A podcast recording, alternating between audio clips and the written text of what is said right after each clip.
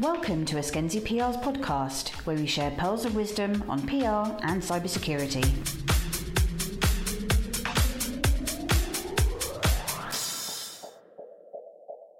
Hi, I'm Yvonne Eskenzi, and in today's podcast, we're going to be talking about press releases. That is the lifeblood of everybody in PR. And actually, those of you that are not in PR, I'm sure you've also written press releases. And today, with me in our studio is Melanie Johnson. Hello there. And Melanie is an account director at Eskenzi PR. And Melanie has lots of experience at writing press releases. And my big question to you, Melanie, is the press day of the press release over? Is it dead and gone? Well, it's been debated in the industry for, well, quite a few years now.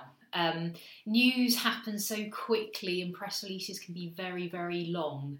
Um, and that's what we're trying to stamp out. And I think what we need to do as an industry is make more news and stories rather than just your bog standard product launch or your momentum release or your appointment release. I think we need to create more of an interest and be a bit more creative. So, what you're really saying is it's a no no to momentum releases, it's no no to product releases, mm-hmm. it's no no to, oh, we've got a new HQ, or it's a no no to those momentum releases where they kind of go, we've made this amount of money this year and we made that amount of money last year. This is where we're going to be going this year. People are just not interested because there's nothing. It's all about me, me, me, me, me. Yeah, people don't want to hear you blowing your own trumpet. No.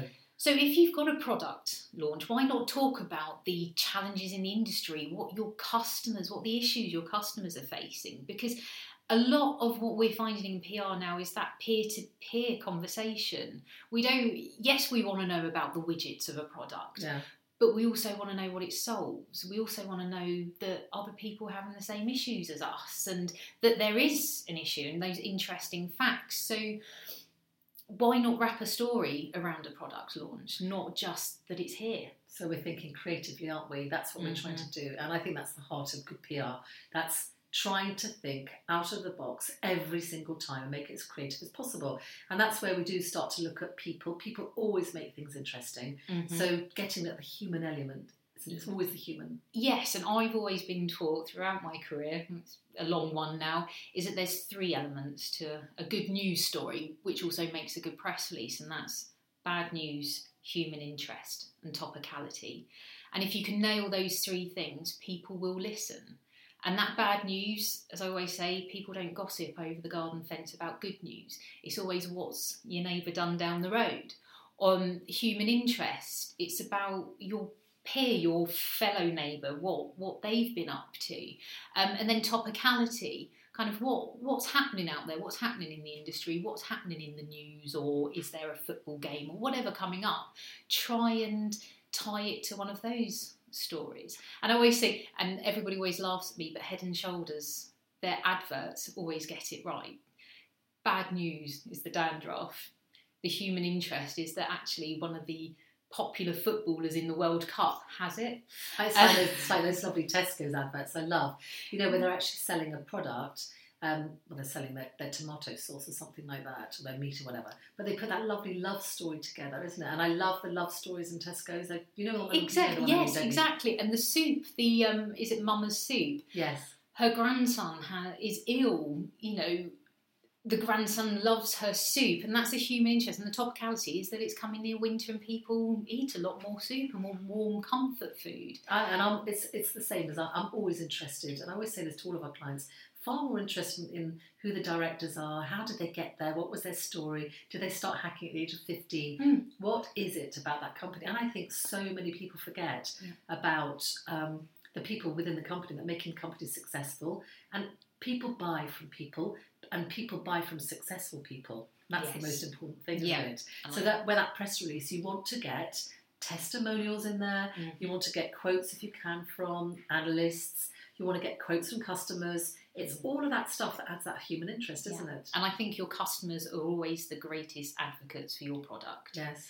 And that's when people listen to those end users, Yeah, people that are using your stuff. Yeah, so put them in the press releases, put them on your website, put them everywhere you possibly can. Write articles and get them in the articles and things like that. Yeah. Your opinion piece. So um, I've been thinking about the press release itself. Um, all of that really is is a tool that we use to get news across. Mm-hmm. Now, you know, years ago when I first started, I used to write a press release and then I used to stick it in an envelope and send it out. And then, then, then you know, three days later it would appear in, in a magazine. It's just so funny. And now it's actually not even the press release we care about. It's actually the content that's in the press release Mhm. that could be 140 characters, Yeah. and you don't even use a, you don't even call it press release. No. You just send it out on Twitter or something like this. Yeah. Platforms you now use, isn't it? It is. It is. It's not just. I think we used to rely on just the press release, but now we have to think about the multiple platforms that we need to pitch that press release through. So the challenge again for the PR industry is making possibly a page and a half press release that you get sent from your client into that 140 characters to pitch out to Twitter to hopefully gain somebody's interest or you know pitch it out to the thousands of people on Twitter. So it's also about being involved in those forums on LinkedIn.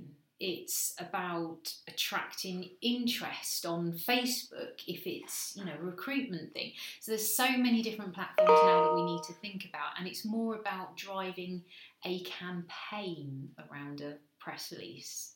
And it's nearly every single press release, not just sending it out via an email and hoping that it will get picked up. So what you're actually doing is taking a good piece of content and actually breaking it up into many different bits of content mm-hmm. so that you can so it works on different platforms, doesn't it? So Yeah. what we once used to do was write a page and a half press release. That was drop down, move on to the next thing. Now you're actually kind of saying, here's a bit of content. Now let's write it in different ways for different audiences and actually different journalists Mm-hmm. at diff- different sort of quantities of words in a way. Yeah, I I always see it as when you were writing content for a, a show catalogue, you had to write your story in hundred words, seventy five words, or fifty words. And it's almost similar to that. You have to think about how you're going to deliver it to the different platforms. So Twitter traditionally was 140. Yes, it's increased, but people still like that short, sharp update. Um, and LinkedIn, you can do a little bit more. Or LinkedIn, why not write a blog, a 300 to 400 word blog about the product or the issue or whatever? Um, so it's thinking about the different platforms and the different people because it's not necessarily now you're just targeting journalists, you're targeting influencers, you're targeting your peers. So it's about thinking how you're going to put that content across to multiple platforms. So tailor the news to the various publication, the, the various journalist, the influencer. So Mhm. actually, our job is longer now than it's ever been before, isn't Yeah. it? Because we just have to we have to keep going and going and going to meet whichever audience we're working with on that particular time with that particular release, Yeah, that particular bit of content, that particular client. It's like never ending. it's got 10 times more difficult. I think it has actually Mm. got an awful lot more harder. Mm. And I think what's actually happened is we've actually we're working an awful lot harder for very less airtime. You know, once upon a time we would send out a press release and it would get into forty or fifty publications. There are now fewer publications, fewer journalists, or even everyone now thinks they're a journalist. But it's very, very difficult. So you, you have one bit of content that's not going to be replicated because it's no good for the SEO. And we've mentioned this before in other podcasts, but that's a big problem we have, isn't it? That hmm one bit of content cannot be replicated um, because it just gets chucked down on the Google rankings, doesn't it? Yes, it does.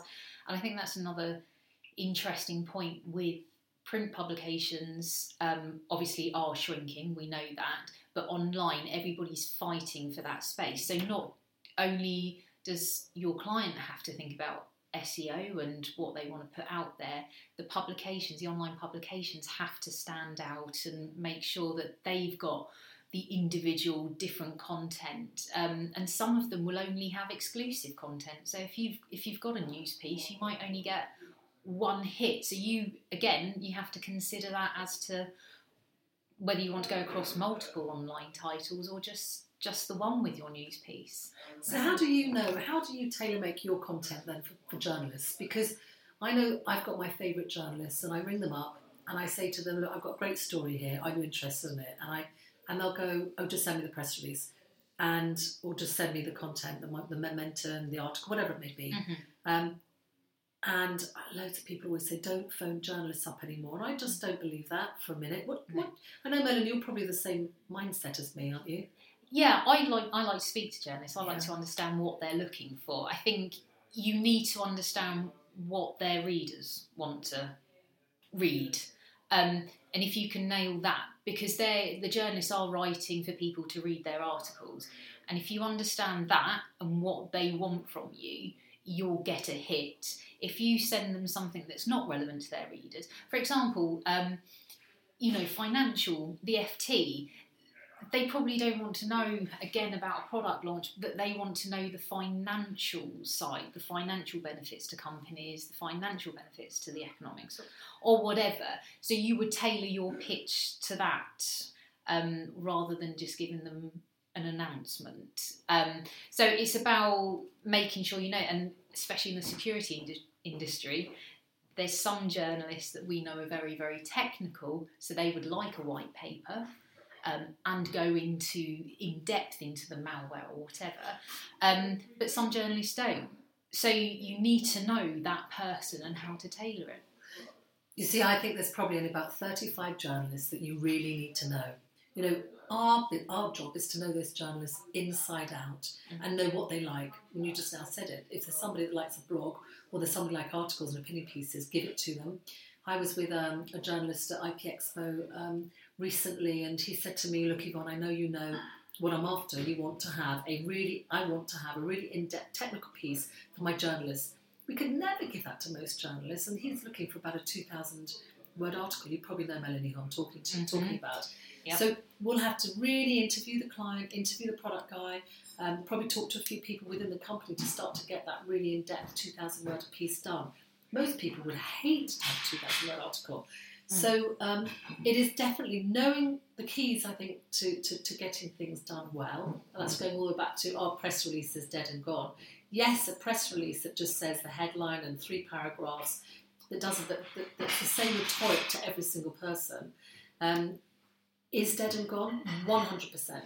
But actually writing the content to, to you know specifically for each journalist is very very important. So I think I think what has changed is tailor making it um, and, and and crafting it so it's actually well it's well written to each journalist's specifications. Yes, I think that is. I think our job is getting to know the journalists, Yeah. spending time with them, um, and understanding what they want to produce for their readers. And once you've got that right, it becomes a lot easier. Actually, does it become a lot easier? More hard work for us, but a lot easier for everybody else. Mm-hmm. Okay. So, um, and, and you just did, you, you said back it up with a campaign. And I, I agree, I believe in that as well. I think that um, PR is very much now about um, dovetailing so closely with the marketing um, that everybody's talking uh, from the same song sheet and working together to make sure that if there's an event going on or there's something new that's going on, you all work together. Um, always just remembering that it's good content and it's just using whatever whatever avenues you have to try and get that content out. So, um, Melanie, if we were to just sort of round this up and decide on what are the three takeaways on writing a good press release or not, um, or just using other forms of media to get your message out there, what would you say you should concentrate on? Content. Content, content, content. content all the way. Yeah. Um, content is king. Um, people don't want things repeated to them. They want interesting stats, research. They want something that they can take away. They want something they can take away and talk about to their friends, um, and something that's beneficial to them, that's going to benefit them and help them along the way. And that's maybe controversial actually, because um, I know whenever I speak to journalists, all they ever want to do is have people uh, commenting at the end of an article. There's nothing better than actually creating a bit of con- a controversy and then having a load of people talk about it. Yeah, it just be controversial, a little bit controversial, not Yeah. overly controversial, because that, that can cause a whole world of uh, problems. Um, but no, I think I think that content and being a bit, you know, out there can really really work as well. Okay, perfect. So if there are any other questions anyone has, you can always email me, Yvonne at eskenzipr.com or Melanie at eskenzipr.com. Always happy to um, help as you know, I'm sure we're always happy to give advice as well at any point. Um, and next week, we're going to be thinking and talking about the tools, the tools of PR. What good tools are out there? Um, which are the best mechanisms for driving news and information and getting to the right audiences? So if you want to tune in, do, and we will speak to you. Have a great week, everyone. Take care.